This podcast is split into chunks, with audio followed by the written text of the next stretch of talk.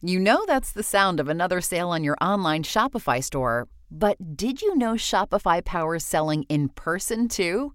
That's right. Shopify is the sound of selling everywhere online, in store, on social media, and beyond. Shopify POS is your command center for your retail store. From accepting payments to managing inventory, Shopify has everything you need to sell in person. With Shopify, you get a powerhouse selling partner that effortlessly unites your in person and online sales into one source of truth. Track every sale across your business in one place and know exactly what's in stock. Connect with customers in line and online. Shopify helps you drive store traffic with plug and play tools built for marketing campaigns from TikTok to Instagram and beyond. Get hardware that fits your business. Take payments by smartphone, transform your tablet into a point of sale system, or use Shopify's POS Go mobile device for a battle tested solution. Plus, Shopify's award winning help is there to support your success every step of the way. Do retail right with Shopify. Sign up for a $1 per month trial period at shopify.com slash crimes, all lowercase. Go to shopify.com slash crimes to take your retail business to the next level today. Shopify.com slash crimes. Happy Tuesday, everyone. This is Liz. I'm filling in for Mandy, and I wanted to pop in just to give you a little update. On Friday, Eric Bland attended a hearing to end the receivership in the Beach case. That means the people who were handling Alec Murdaugh's finances and accounting for all his assets have finished their work, and it's now time to divvy up the nearly $2 million among Alec's victims. Premium members will get our full discussion about how that hearing went and what the next steps are for the victims. One thing I want to note for everyone, though, is this. There is now an October deadline for everyone who thinks they might have had money stolen from them by Alec Murdaugh. If you suspect something wasn't right with your settlement or want to make sure that you got every penny that was due to you, now is the time to come forward, even if you don't have an attorney representing you. If you are one of Alec's former clients and you think you might be due money from his estate, contact John T. Lay at 803 724 1800 or email him at jlay at gwblawfirm.com. John T is one of the attorneys who is assigned to tally up Alec's assets. That said, we'll give you more information once a firm date has been set for the deadline in October. We have a really great show for you today. We go deep on what went down last week at Corey Fleming's plea hearing, and Eric spills some tea about Judge Richard Gergel and Dick Harpootlian. Let's get into it. Cups up, guys. Cups up. Cups up. Look at you with iced coffee. Wow. I love an iced coffee. Don't don't be a hater, Eric. Okay. I'm not. I'm just making an observation. Well, guys, we had an eventful week last week after Eric, you wished us all well for the week and had a bright and cheery attitude on Monday morning, and it just all went to heck uh, real fast.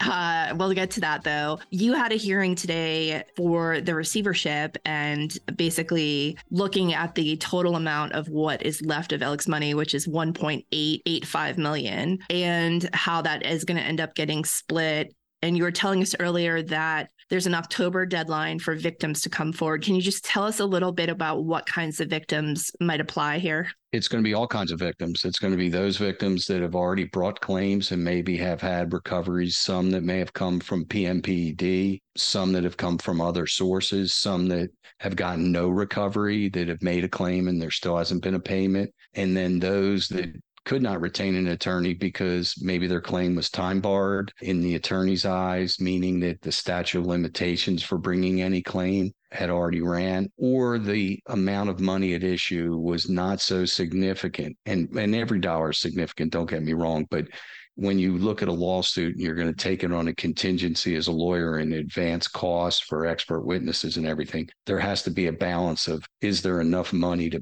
potentially recover? And so everybody who is a victim and considers themselves a victim of Alex, of the law firm, or anybody associated with Alex on a particular case, whether they've had money lost or that they can't get an explanation they can't get their file a claim that they had is is time barred or they were told a claim was brought and a lawsuit was filed and it wasn't we want everybody who is a victim to come forward do not be afraid not to file simply because you don't have a lawyer we want everybody to file and the court appointed a special referee named Mr. Tullison, I don't know his first name, who's going to entertain all these claims.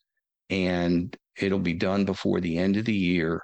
There was uh, attorneys there. Mark Tinsley was on behalf of the Beach family with Tabor, his associate. There was Glenn Walters, who represents a pending case involving Alex and a Mexican national.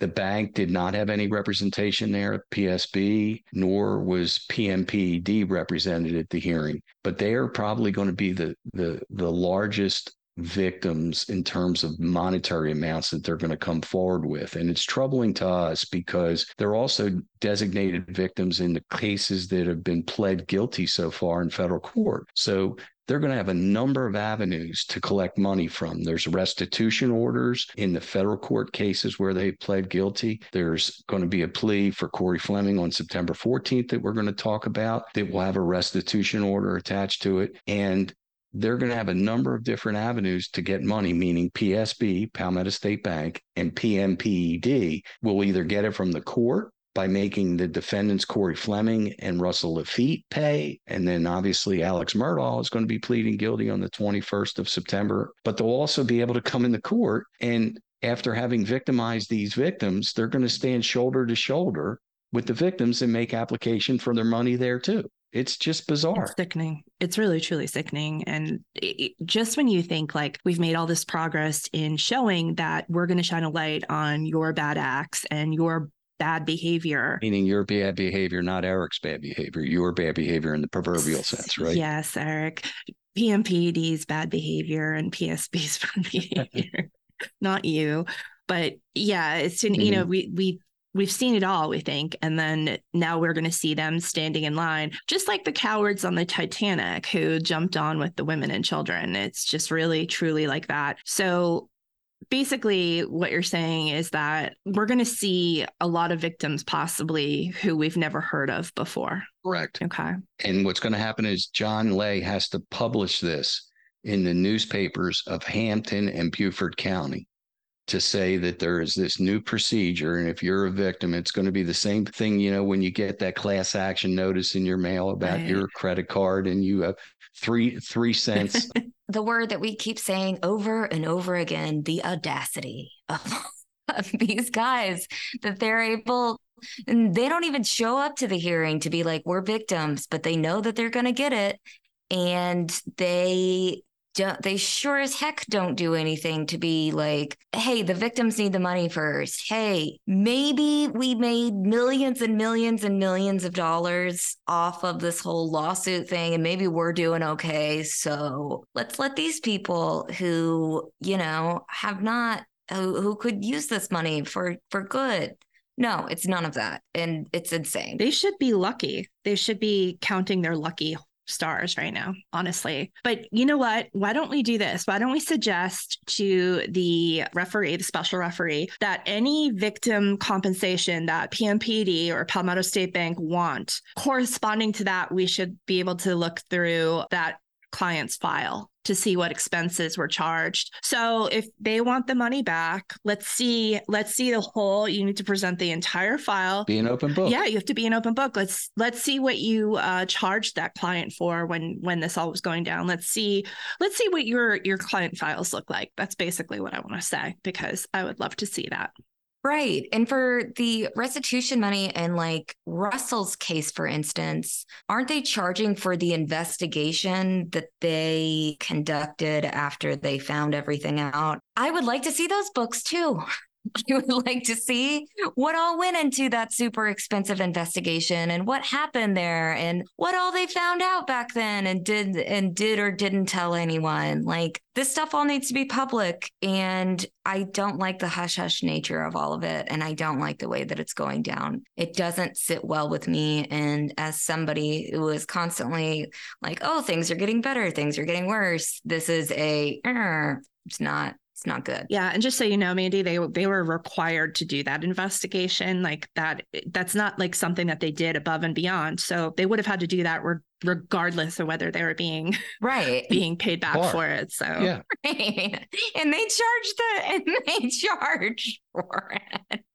And again, it was their bad. Like now that I own a business and now I know how I, I, know a little bit more about how things work, I would never in a million years think of if something was my fault and if I dropped the ball on one of my employees and let another employee victimize other people and I should have saw that, I cannot imagine a world where I would say I need to be compensated for that.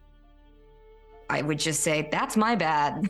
Look, I'm not saying they're padding their bills. I am not insinuating that, nor am I alleging that. But somebody better look at $875,000 worth of expenses or whatever PMPED says these investigative expenses were and look at them at a fine tooth comb, determine whether they're reasonable. You know, everybody comes in and says, well, that's an unreasonable fee. You're asking for too much money.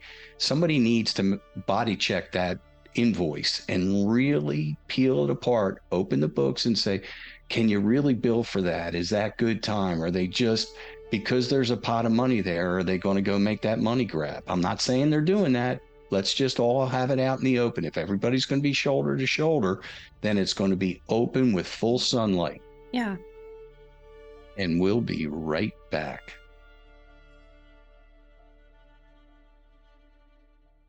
How would you like to look five years younger? In a clinical study, people who had volume added with Juvederm Voluma XC in the cheeks perceived themselves as looking five years younger at six months after treatment. Look younger, feel like you. Add volume for lift and contour in the cheeks with Juvederm Voluma XC. Reverse signs of aging by adding volume to smooth laugh lines with Juvederm Vollure XC. For important safety information and to find a licensed specialist, visit juvederm.com. That's J U V E D E R M.com. Not for people with severe allergic reactions, allergies to lidocaine, or the proteins used in Juvederm. Common side effects include injection site redness, swelling, pain, tenderness, firmness, lumps, bumps, bruising, discoloration, or itching. There's a risk of unintentional injection into a blood vessel, which can cause vision abnormalities, blindness, stroke, temporary scabs, or scarring. Talk to a licensed specialist to find out if it's right for you.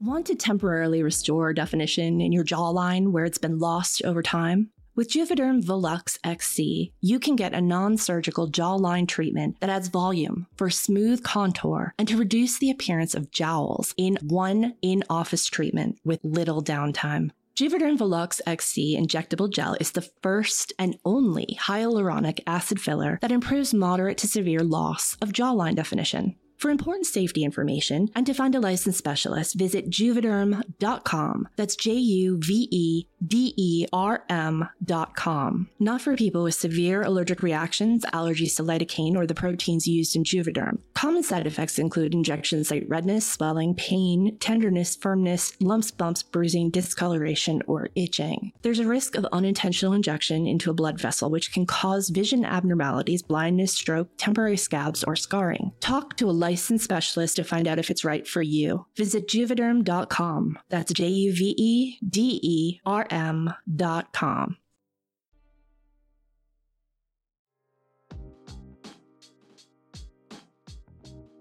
Okay, so Eric, you were in the courtroom when Corey Fleming pleaded guilty to his 23 state charges. What was it like when he walked in the room wearing those stripes? Reminded me of Oh Brother, Where Art Thou? John Turturro and and George Clooney as well. You know, they had the black and white chain gang coveralls in the movie The Coen Brothers. Well, he had the same thing on, and uh, it really was really was shocking to see him come in wearing that. And even a lot of the lawyers commented they wonder why he wasn't in a suit. And it proceeded to the a plea of guilt. There wasn't a sentence that day. It was going to be postponed till September 14th because Judge Newman wants it to take place in Beaufort County where he did these acts. He thinks it's important that the citizens have a chance to understand what happened. And it was an unusual thing because in my 35 years, I've never seen a defendant plead guilty straight up to every single charge, not negotiate some of those charges off the table, and not have some kind of recommendation agreement by both the defense attorney and the prosecution to the judge as to what the sentence would be. Sometimes it's we've agreed it's going to be five years, and the judge says yes or no, or they give a window and say we've agreed it should be between six and 10 years. In this particular case, Creighton Waters wanted 14 years to agree to a plea of guilt, and Debbie Barbier and Corey Fleming were not willing to do that. And as a result, they pled straight up to every single charge, and they're going to leave it up to the discretion of Judge Clifton Newman as to what the sentence would be. And I'm telling you, that is a very risky thing to do. And it became apparent to everybody in the courtroom because Creighton Waters did a methodical presentation from beginning to end, from 2010, beginning of the Pinckneys, all the way through the Satterfields, all the way through the fall of 2021, and went through not only what was in the firm's escrow account that what Corey misappropriated, but linked it up with his own personal bank accounts on when his own personal bank accounts had a balance of near zero and showed that he was taking money at those particular times. And it was a full throated presentation as if you would have a, trial on it. And he introduced each exhibit along the way to back up everything he said. And, you know, if you looked at Debbie Barbier, it wasn't the same Debbie that you saw in front of Judge Gergel, who was confident and projected an air of certainty of what she was doing. As this was being read,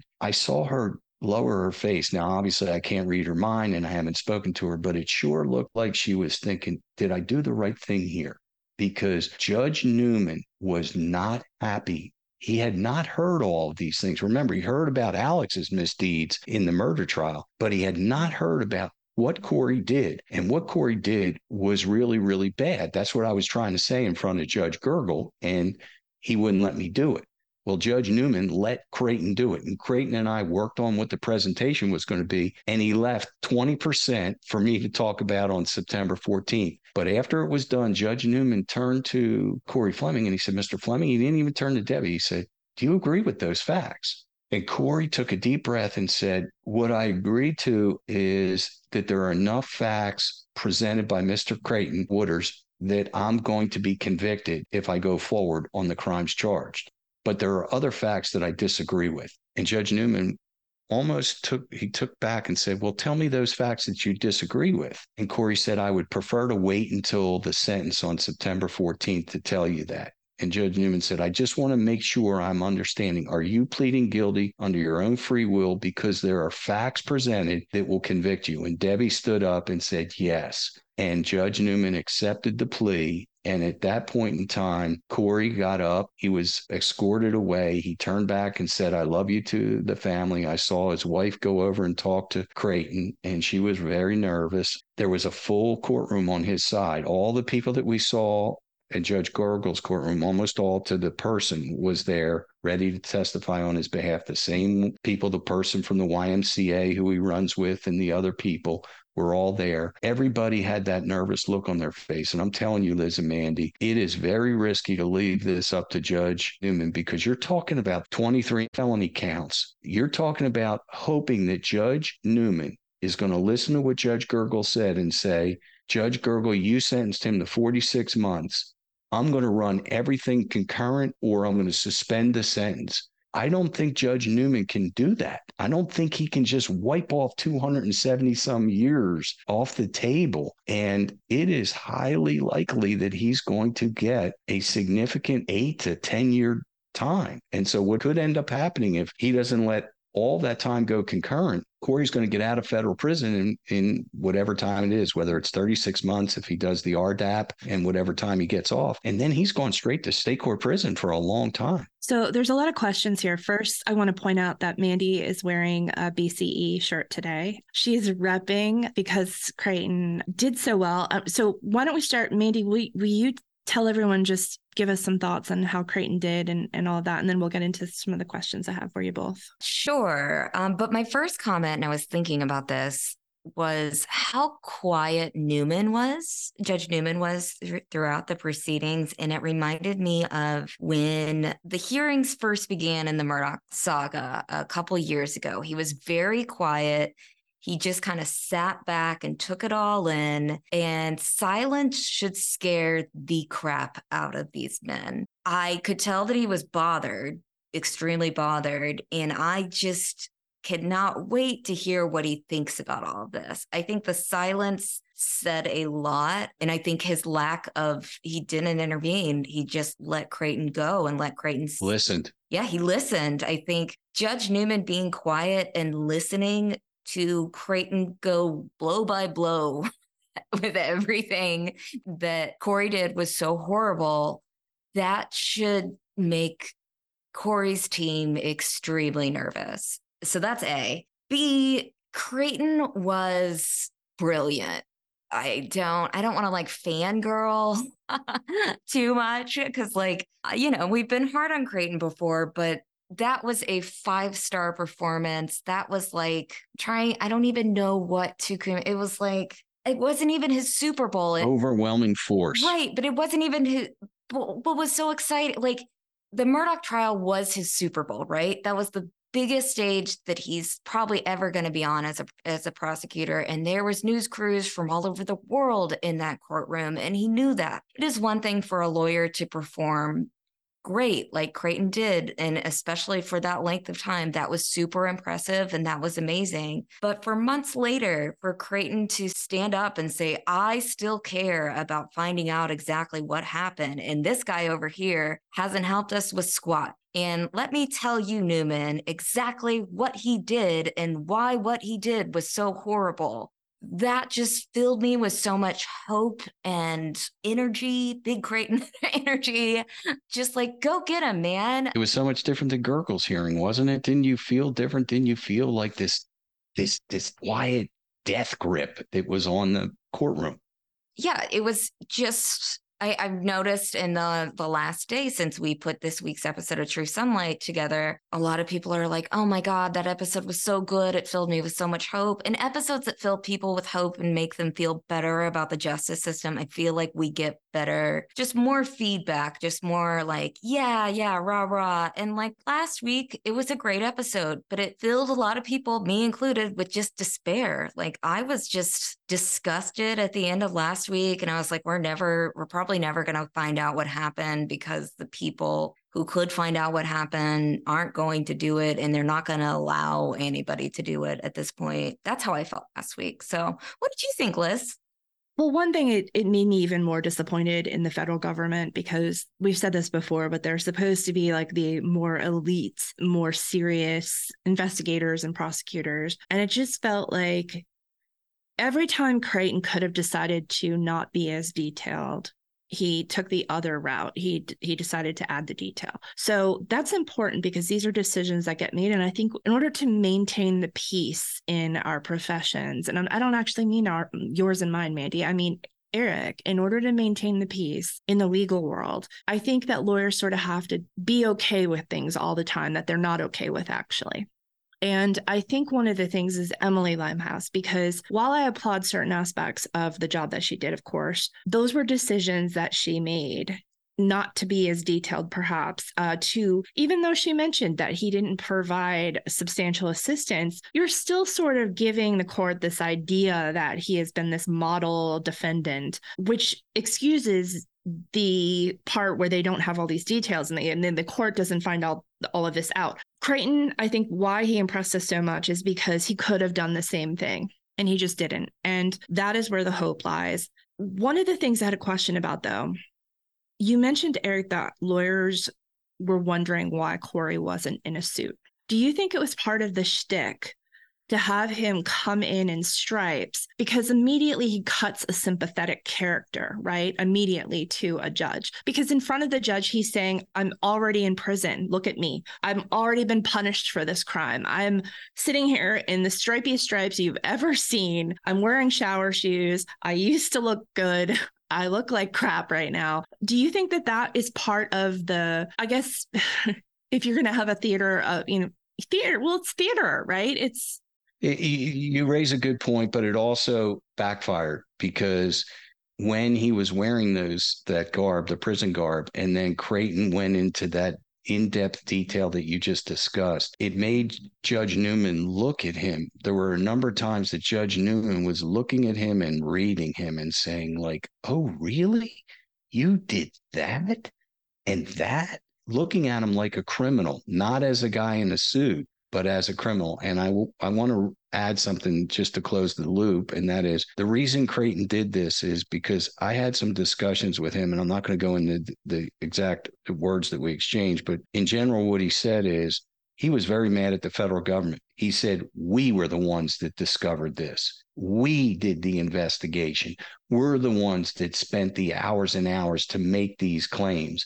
And then the federal government swoops in and lets them plead to one charge and acts like that they're the ones that got him, you know, to face Lady Justice. He said, We are the ones that deserve this. And he is not playing ball with the federal government. And usually, like you said, lawyers have to go along and say we agree with it when in reality they don't. He is publicly vocalizing his disagreement with the federal government it's not just the disagreement too like that's that's a, who takes credit who gets credit for the work right i think underlying what he's saying is everything that we think about the federal deal is true we think that it was a it was a complete and total workaround, a way to get the state to drop its charges, to go away nicely. And one of the things that I had um, heard is that basically that 46 month sentence that he got could be reduced to as little as 18 months perhaps even less when you start talking about sort of the programs that he can take advantage of and ultimately how much time he might get back to him over the years. So it could end up being as little as 18. And if the state ended up giving a suspended sentence, then he's basically on parole, but at the same time, he could just choose to set like any disparity between the federal and state sentence, he could choose to spend in federal prison. Is that right, Eric? That I'm not aware of. I think when your federal prison sentence ends, you can't serve state time in a federal prison. Concurrently, you can. Well, it's not that. It's that you have extra. So you go from 18. So you reduce your time to 18 months. That means that you didn't serve, you know, the balance of that. So you can actually spend the entire balance of your sentence in federal prison that can count toward the concurrent sentence that you get with state is what I understand. But I might have that wrong. And anyone who's listening who knows more about that can let us know. But I guess going back to it is the idea that, you know, Creighton is saying, look, the federal government swooped in. It's not just about who takes credit for this investigation. We know it was the state. It's what were they doing by swooping in? Why did they swoop in? What was the purpose of that? So I think it's exactly the way it looks. And I don't think that we should pretend it isn't anymore. And why only let him plead guilty to one count? When you hear the totality of the presentation of Creighton, there's no way that you could say, well, just let him go on one count. Could you, Mandy? Would you would you countenance that if you were a prosecutor or a judge? Would you after what you heard? No. And now I'm thinking, first of all, how much money and federal resources did we spend on this easy route for these guys? Because that's what it that's what it looks like. And again like creighton has said they did all the state already did a majority to all of the work there. How much money and time and god that makes me so mad. But b like i'm uh, it it all just is so frustrating because I hate finding out that it's exactly what we feared. I hate finding out that, oh, yeah, it's exactly what we thought it was. And this is why so many people are mad at the system. And this is why so many people don't trust the system. And Liz, as you were saying that, I was thinking, so last week, when we were all surprised at how much time Corey got in federal court compared to Russell's, like, was that actually doing Corey a favor by giving him more time in federal court because he doesn't want to spend that in prison. Yeah, that's a fair question because I don't know. I, and I know that there's some like hoodoo math that's involved with how how does the sentence end up looking at the end of the day. So once you take the state into consideration, but going back to what Eric had said about Debbie Barbier's face looking different, I mean there there was a different vibe for sure at that at that defense table than what we saw at the federal courthouse in Charleston. And it could be part that they like obviously you want to avoid remember with um, paul murdaugh when we were at his initial hearing in 2019 he waived the right. he I, I, guess he waived i forget what it's called but like the prosecution can do exactly what um, tell the judge here's what he did and here's why we think he waived the preliminary hearing the preliminary hearing yeah so here's what he did here's why we think that this bond would be appropriate and they didn't read the facts of the case. Remember that, Mandy? Yeah. And so we were like, so he basically just gets like we just tiptoe around the fact of what what happened here. Mallory's name doesn't get said. Paul doesn't have to sit there and listen to his dirty deeds, and it's all just you know to make it nicer, right? To make it the like we said the gentleman's treatment, right? To make it yeah. nicer. So it wasn't things weren't nice for Cory on on Wednesday at all. But one of the things that perked our ears up, and and I it's not that I missed it. I just didn't really. I was like, what what were they talking about? But Creighton talked about an unindicted conduct, which was related to a suit, a lawsuit that Mandy and I covered in the second episode of True Sunlight podcast, which was when Cory's son broke his arm falling off the SUV, allegedly. Mandy and I struggled with that one because we've had that story now for what was that? We were looking through our texts. It's like September 2021, at least. We knew that something was fishy with that. And, but it was iffy because how do we know? Exactly like until you know what they were actually up to and what their schemes look like, you don't know that this thing that looks weird is actually as weird as it seems. Yeah. So it was really vindicating and validating to hear Creighton Waters talk about that case uh, in the context of we know Cory's done this before, and here's how he did it. Called it the Satterfield 1.0 almost, as opposed to the Satterfield being 1.0. It was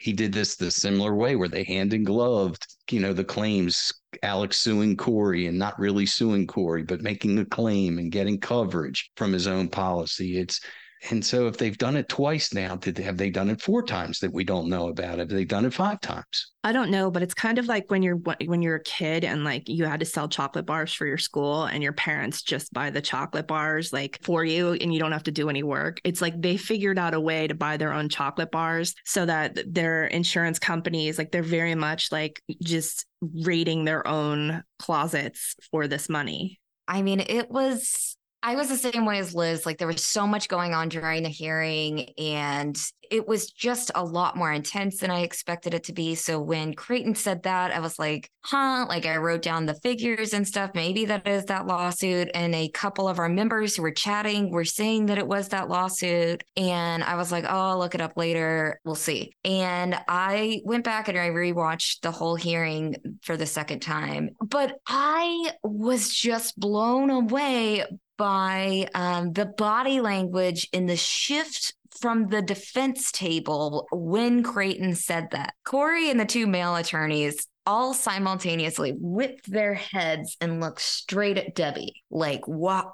I thought this wasn't going to happen. Why are you letting this happen? What is going on here right now? What are we going to do? This is, uh, and then they started like scrambling with papers, and then they all started communicating a lot more. And during the break after that, they it was very clear that they were like, whoa, Creighton dropped that bomb. But they didn't object. Yeah. They were like, what is he going to do next? They didn't object. They That's didn't. like crazy, and right?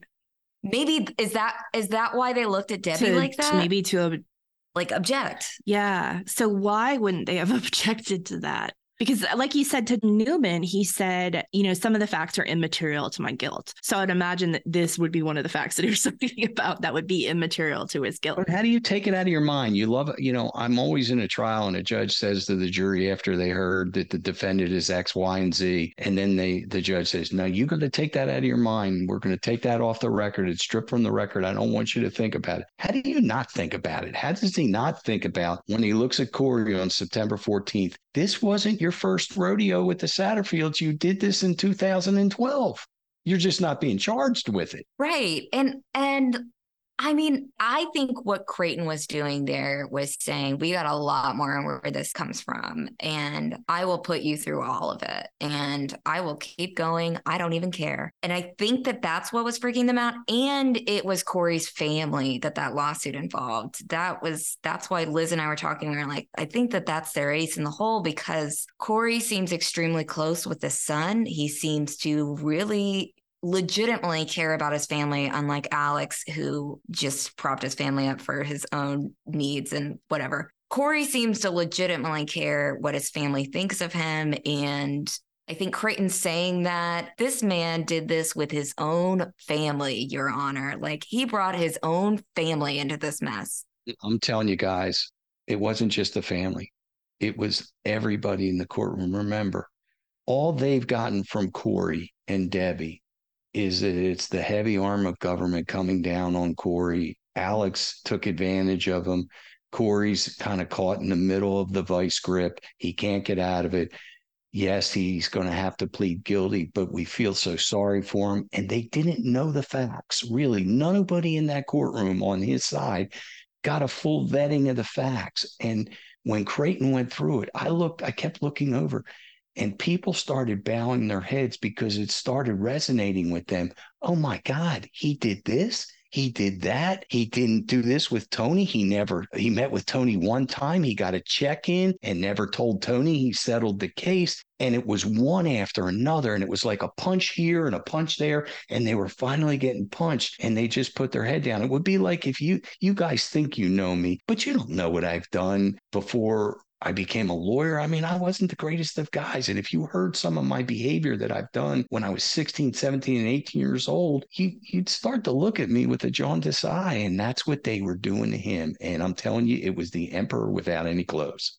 Do you think that he's going to, uh, that's going to affect his sentencing hearing? Because as we said in our episode, Beaufort County attorneys were sort of rallying to get to Williamsburg County and, and really pack the courtroom with people. It didn't, from our perspective at home, Eric, it did not look like there was a lot of people there because the only people sitting behind Cory were his family. And then we saw Susie Laffitte with a few people, but we didn't get to see to the right of the courtroom really where you were sitting and, and all of that. But the idea that all these lawyers were coming to Cory's defense to try to get him a lighter sentence means they're like willingly associating their name with him. Do you think that this could affect uh, what happens on September 14th because now they've they've heard it? Wouldn't surprise me.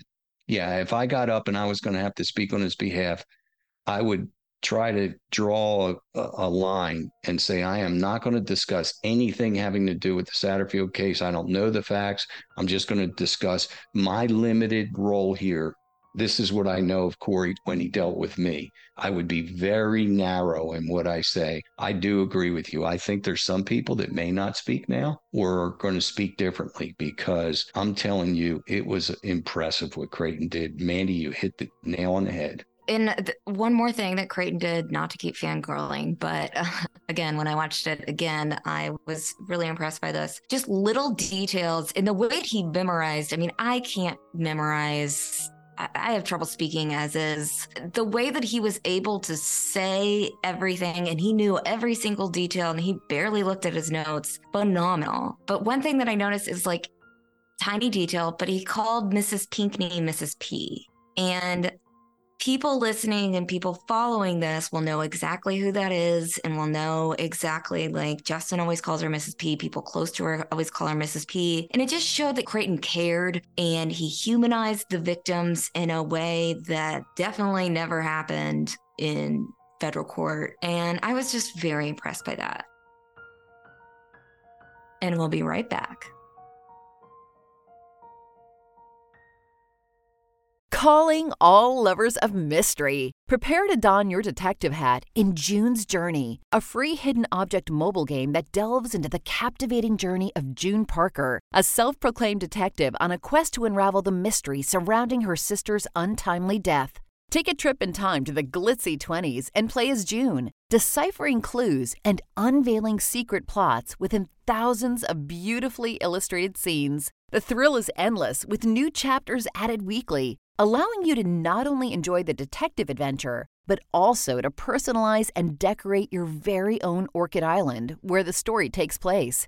How sharp are your detective skills? Find out when you download June's Journey on your Android or iOS device or play online via Facebook Games. Your detective journey awaits. As y'all know, we're out on the West Coast connecting with fans, meeting with partners, and having a little fun too. All the planes, trains, and automobiles can be stressful, but do you know what's going to keep me comfy and confident along the way? You guessed it, Vuori.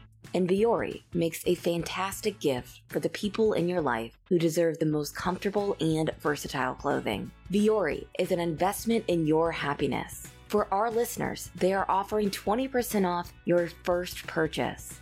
Get yourself some of the most comfortable and versatile clothing on the planet at vuori.com slash COJ. That's V-U-O-R-I dot com slash COJ. Not only will you receive 20% off your first purchase, but enjoy free shipping on any U.S. orders over $75 and free returns. Go to vuori.com slash COJ and discover the versatility of Vuori clothing.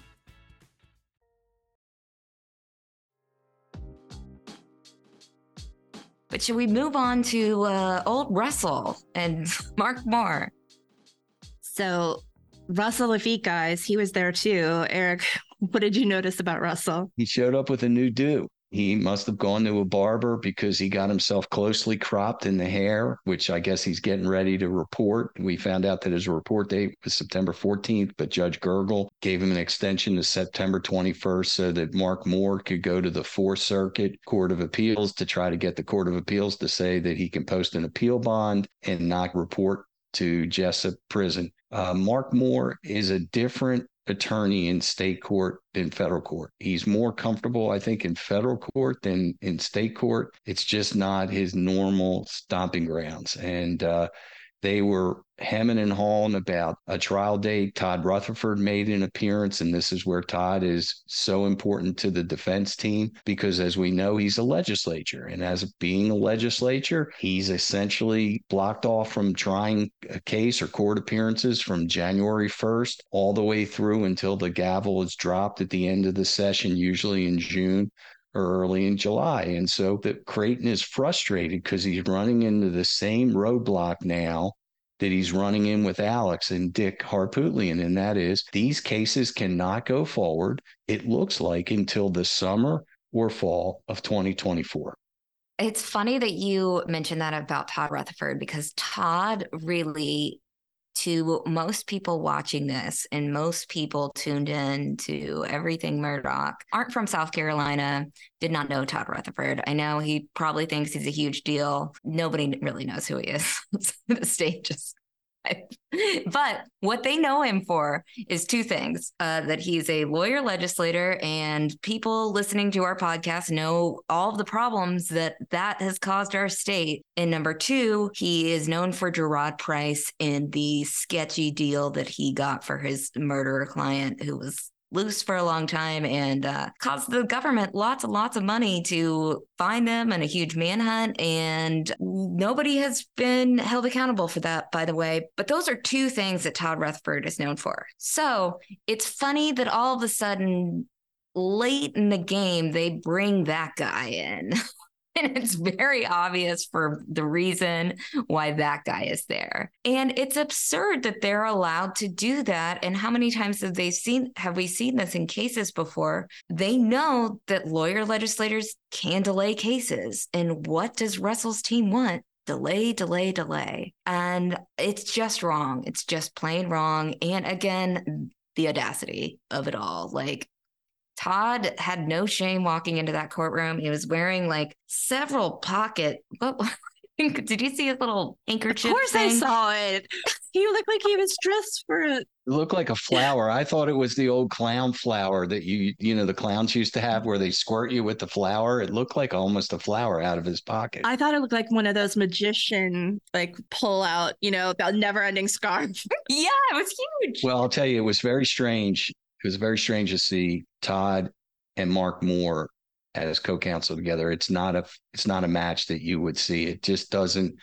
Not to say that Todd isn't a great, a good attorney for what he does, but it just Mark Moore has a certain arrogance about him. He was a former U.S. attorney. He works for Nelson Pruitt, a big law firm, and Todd's a street lawyer. You know, he's he's built his reputation as being a street lawyer. He started off with blue collar crime, and to see them two together is just not a mix that you would ever see. You would never see them eating dinner together. You wouldn't see them in a ball game together. But here they are at a defense table together. And the only time that Todd ever said anything was about scheduling, like, which I thought was just so incredibly obvious. And I wish a judge would be like, is that the only reason why you're here, sir? And then on top of that, Mark Moore the audacity comes in and is like, I still am not familiar with this case because I've been bogged down by this pesky federal case and it's just been taking up all my time. And I just, we just all need more time, which is ridiculous. What do you think it was like for Russell to be sitting in that courtroom, seeing Cory come out in the stripes? And I assume, was Russell sitting there during that? Yeah, he, he went to the back. Yes, he was actually sitting behind Cory in front of the uh, railing and then they move back. And um, I got to tell you, Russell doesn't see himself as a criminal. Again, I, I told you that he he thinks that there's some exit strategy and an off ramp for him here. He didn't sit there looking like, oh my God, this is me in a couple weeks. He actually thinks that there's a, a way that he's going to get out of this. He doesn't see himself as being guilty. I'm telling you, he's either dopey or he's arrogant. It's one or the other. It reminds me of Creighton's really good line that he had in when he was presenting the facts against Cory. And he said, either you're the dumbest man alive or you did this. So, yeah, I thought that was great. And then another thing, you know, Russell and Cory will be spending time together eh, at Jesup, it looks like. So they might end up creating quite the little alliance in uh, prison. It'd be. Yeah, I mean, do they do they decide that they're going to together come clean about everything, or do they stay away from each other because Cory's going to rat out Russell? I don't know. You know, Cory's cooperating, Russell's not cooperating. What's what's going to happen? Cory's cooperation isn't finished. I'm sure. The Cory with Cory's case in this at the state level, if he did decide to cooperate with Creighton, like on Monday. If he goes into, if he he can't go into Creighton's office, he's in prison. But if he calls, anyways, if he decides to cooperate, would that and tell everything and spill all the secrets, would that definitely help his sentencing? It could. It could. Um, I, wanted to ask you guys the question because I don't understand it. It's never too late to cooperate. Let's put it that way. And and the value of that cooperation what you disclose could really benefit you. Even post uh, sentencing, it could benefit Cory in a way. But my question to you is how is there such dichotomy where Emily says that Cory was a model cooperant? He cooperated, he was truthful, 100% truthful. And Creighton stood up and said, I want the court to know that he was not cooperative with us. And when he spoke, he didn't speak truthfully. So why would Cory decide on the state level where there's all those charges where it would behoove him to be cooperative and be truthful and open? Why was he uh, circumspect and why was he deceptive according to Creighton? But yet on the federal level, present himself totally different. Why would he do that? What's the dichotomy? I think you would have to believe that he did present himself openly to the federal government. And I question whether that's actually the truth. So I'm not calling Emily a liar or anything like that. I'm just saying that I think that there's some sympathy there given PMPED's connections to the federal government or to the US Attorney's Office in Charleston in particular. So right off the bat, it's suspect to me. And who knows what Cory knows? I mean, that that's the other thing. In in what realm does he know you know what information does he know in what realm so does he know about these schemes or does he know anything about where the money was going that kind of thing. But one thing I want to touch on before we move on is Alec is ex- expected to plead guilty in federal court to his 22 charges. And two of those charges are for conspiracy. One, I would assume, with Cory, the other with Russell. And I remember during Russell's trial, one of his defenses was that he couldn't have committed a conspiracy because there's no one to have committed that conspiracy with per the federal government, because Alec had not been indicted at that point. But now does this affect because that's the same day I believe that that Russell's supposed to report to prison is the same day that Alec is going to be standing in front of Judge Gergel and pleading guilty. Does that change things at, at all for Russell? Like doesn't that kind of slam shut any future argument he might have in his appeal or is that basically not going to matter?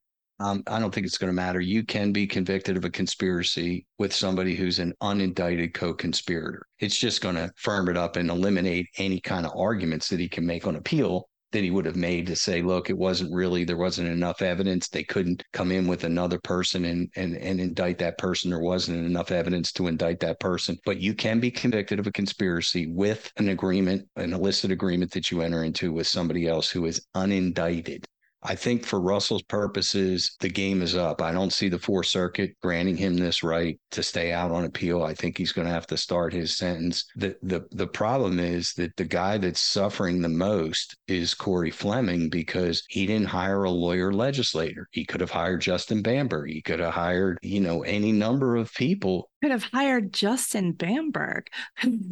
I'm saying I said that facetiously. he should have, you know, Merle, you know, he could have hired Merle, somebody to sit at the table to slow the train down because obviously Alex was slowing the train down. Russell slowed the train down, but Alex seemed to pivot this week because that Thursday night when that came out through the article by Drew Tripp, that's how I saw it. You guys probably have heard it from your sources, but I read it from Drew Tripp that Alex is now going to plead guilty. I don't understand why it, he whipsawed so quickly. You don't? Don't you think that?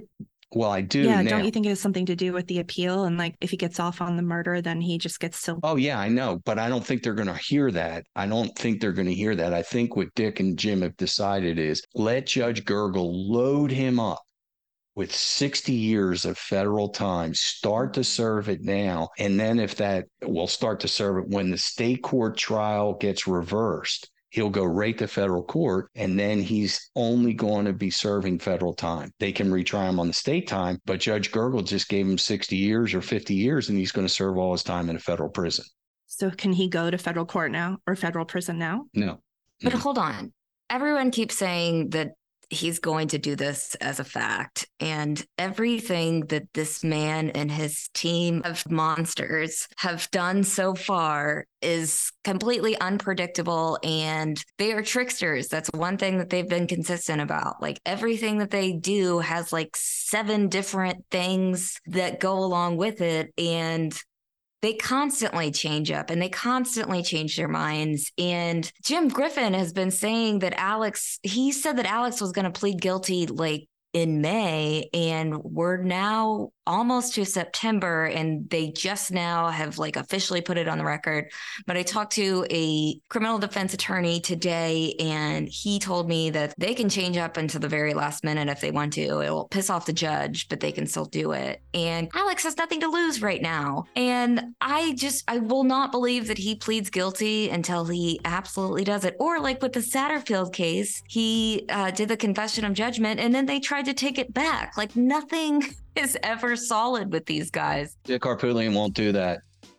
Won't do that to Judge Gergel. They're best friends, and uh, Dick got judge on the federal bench. There's no way. They're best friends. Oh yeah, what? They're very close, extremely close, extremely close. Why are you just telling us this now?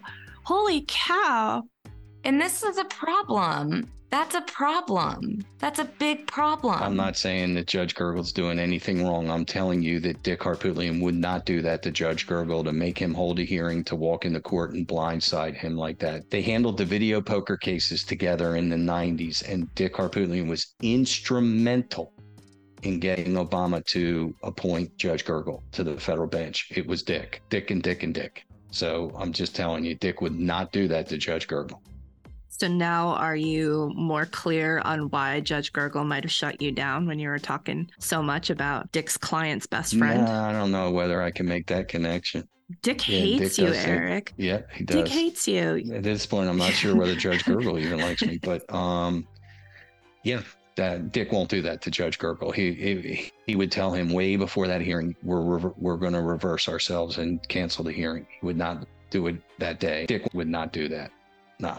But anyway, I, I mean, he could do it at any. Like, my point of all of this is all of. I saw like a dozen headlines just saying Alex Murdaugh to plead guilty, and it is not a fact. It is everything could always change. They at least should say a court like the schedule says that, but anything could happen. And just that's one thing that is Plead guilty to what, Mandy? federal charges. Right. Is it all of them? Is it one of them? But which charges? Exactly. Right. Right. We have to fully anticipate shenanigans and we have to fully anticipate that this is a strategy. They don't just wake up, these guys just don't wake up one day and say, I'm going to come clean. Which is what the headlines look like. Like, for the first time, Alex Murdaugh is coming clean on his crimes. It's like, no, that's not what this is. This is some scheme that we're going to figure out. We'll see whether Emily Limehouse does the Creighton show. Will she go through each one of those things for all those crimes charged, or will she just brush over it? That'll be interesting. All right. Well, cups down, guys. Cups down. Great, Great job, show. everybody. Thank you.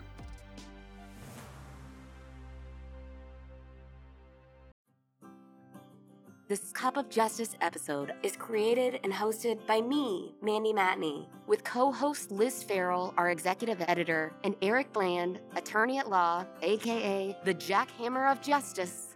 From Luna Shark Productions.